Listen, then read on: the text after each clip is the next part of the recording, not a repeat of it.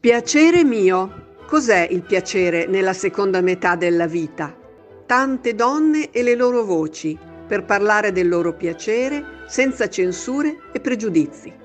Ogni settimana vi proponiamo un'intervista realizzata dal collettivo Venere 50.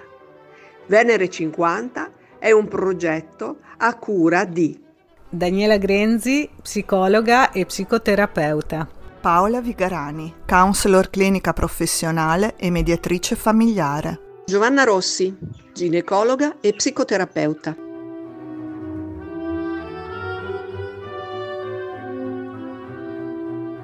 Amiche di Venere 50, benvenute a questo nuovo appuntamento con le interviste di Piacere Mio. Oggi abbiamo con noi Cristina Crivellari, è una massofisioterapista Rolfing, è un'appassionata di ricerca sul corpo, tecniche somatiche ed energetiche. È molto curiosa rispetto allo sviluppo dell'animo umano ed in special modo femminile e alla sua relazione col mondo attuale. Bene Cristina, grazie per aver accettato di rispondere alle nostre domande e anche a te benvenuta a piacere mio. Partiamo con la prima domanda, Cristina.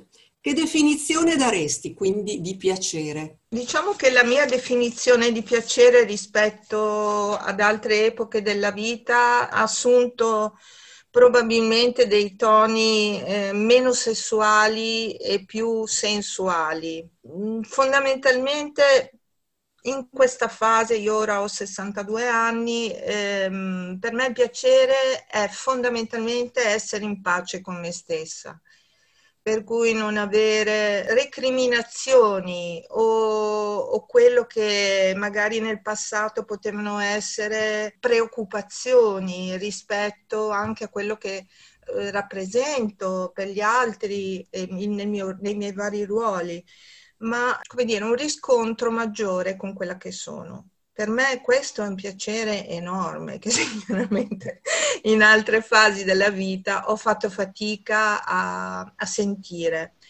Per cui eh, ascolto del corpo sicuramente, ascoltare come il corpo si può anche riposare, stare e nel fare questo anche senza sensi di colpa senza il pensiero di dover correre o essere o per gli altri, perché poi sì, eh, ovviamente questo dipende molto dal carattere individuale, ma per me il donarmi agli altri, in qualche modo il servizio agli altri è sempre stato molto presente. Diciamo che la grande scoperta adesso è il piacere di dire ci sono io, punto. Benissimo, e quindi qual è oggi la tua principale fonte di piacere? Allora, la mia principale fonte di piacere è proprio poter essere, tra virgolette, pigra, poter essere, tra virgolette, imperfetta, poter essere quella che sono, esprimere verbalmente o non verbalmente quella che sono. E poi anche le piccole cose, per cui sentire il sole sulla pelle, l'aria, scoprire, soprattutto dopo questo lockdown che abbiamo avuto, questi tre mesi, mi sono riscoperta tanto nelle piccole cose quando sono uscita, proprio di assaporare il cielo, di sentire un profumo e questo è un piacere che cerco in qualche modo di non perdere. C'è qualcosa che ti dà piacere oggi ma che contemporaneamente vivi con un piccolo senso di colpa. Il piacere del cibo, fondamentalmente. Ancora mi dà senso di colpa per i chili in più che magari metto, e... però eh, sì, il pezzo di pane che mi piace, la pizza che mi piace, che dovrei controllare, ma e mi dà ancora senso di colpa questo sicuramente. Mm, non, diciamo che più che altro mi dà il senso di colpa non essere riuscita ancora a crearmi spazi per compensare questo aspetto, perché so benissimo in teoria che eh, io vado a compensare qualcos'altro che mi potrebbe riempire diversamente, ma devo dire che ancora non, non riesco, anche perché le fasi della mia vita non sono stati lineari. Io ho avuto un figlio che avevo già 42 anni Quindi eh, diciamo che tutto si è spostato un po' eh, in là ed è particolare come si sono intrecciati invece appunto i, i, momenti di cambiamento ormonale con quelli che sono stati poi quello che è stato poi la crescita di mio figlio. Ecco e anche gli impegni ovviamente, sì, da un punto di vista sociale, da un punto di vista di lavoro, perché tra le altre cose appunto ho un lavoro che amo moltissimo e mi impegno, ma mi impegno perché lo sento anche e questa cosa mi lascia forse troppo poco spazio anche per il momento della vita che sto vivendo. Senti, noti una differenza tra dare e ricevere piacere? Sì, non ho capito bene però la domanda, che cosa, perché io la noto la differenza. per me c'è una differenza enorme. Appunto, legandomi anche all'ultima, all'ultima domanda, eh, questa difficoltà che rimane in parte di permettersi di ricevere piacere è ancora presente quindi è molto più facile per me dare, mm, dare piacere, dare comfort, dare, dare maternage, dare, eh, però vedo che insomma faccio fatica a ricevere, anche se poi in realtà mi piace il bel massaggio. Adesso per esempio sto scambiando con una collega eh, che tra l'altro usa oli e cose profumate, mi piace tantissimo, però sì, c'è una differenza sicuramente, non, non, non sono in equilibrio tra il dare e il ricevere. Senti Cristina, e rispetto alla dimensione del piacere sessuale, oggi cosa puoi dirci? Ma io dico che il piacere è eh, inevitabilmente in questa fase della vita collegata alla fiducia, alla complicità, è collegato al pre, al post.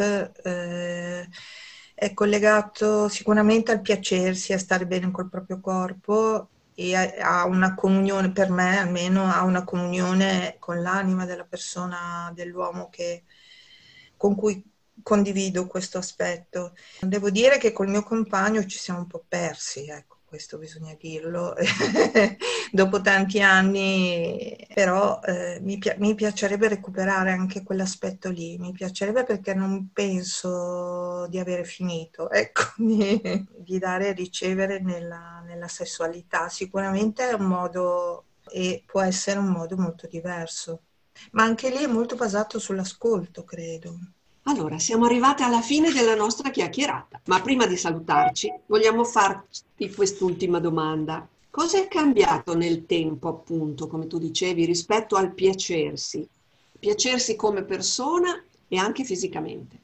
Ritorno forse alla prima domanda o al preludio che abbiamo avuto prima di iniziare.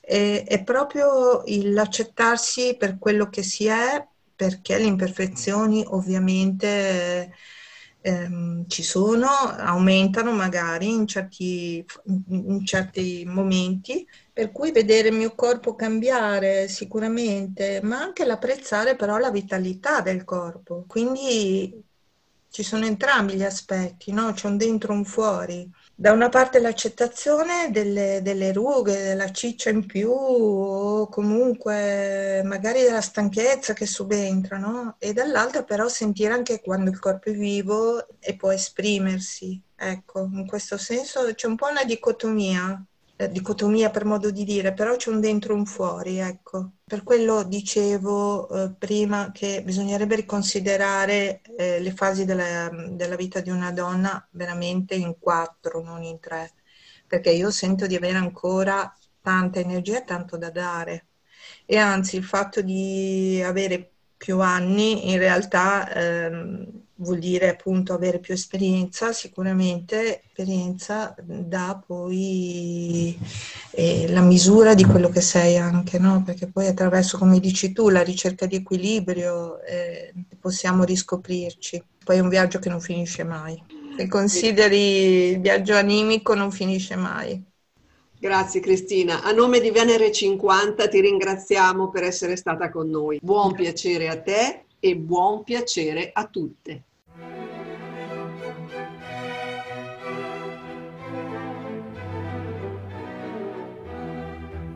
Avete ascoltato Piacere mio ogni settimana con Venere 50 in preparazione del convegno sulla sessualità femminile in programma nell'autunno del 2020.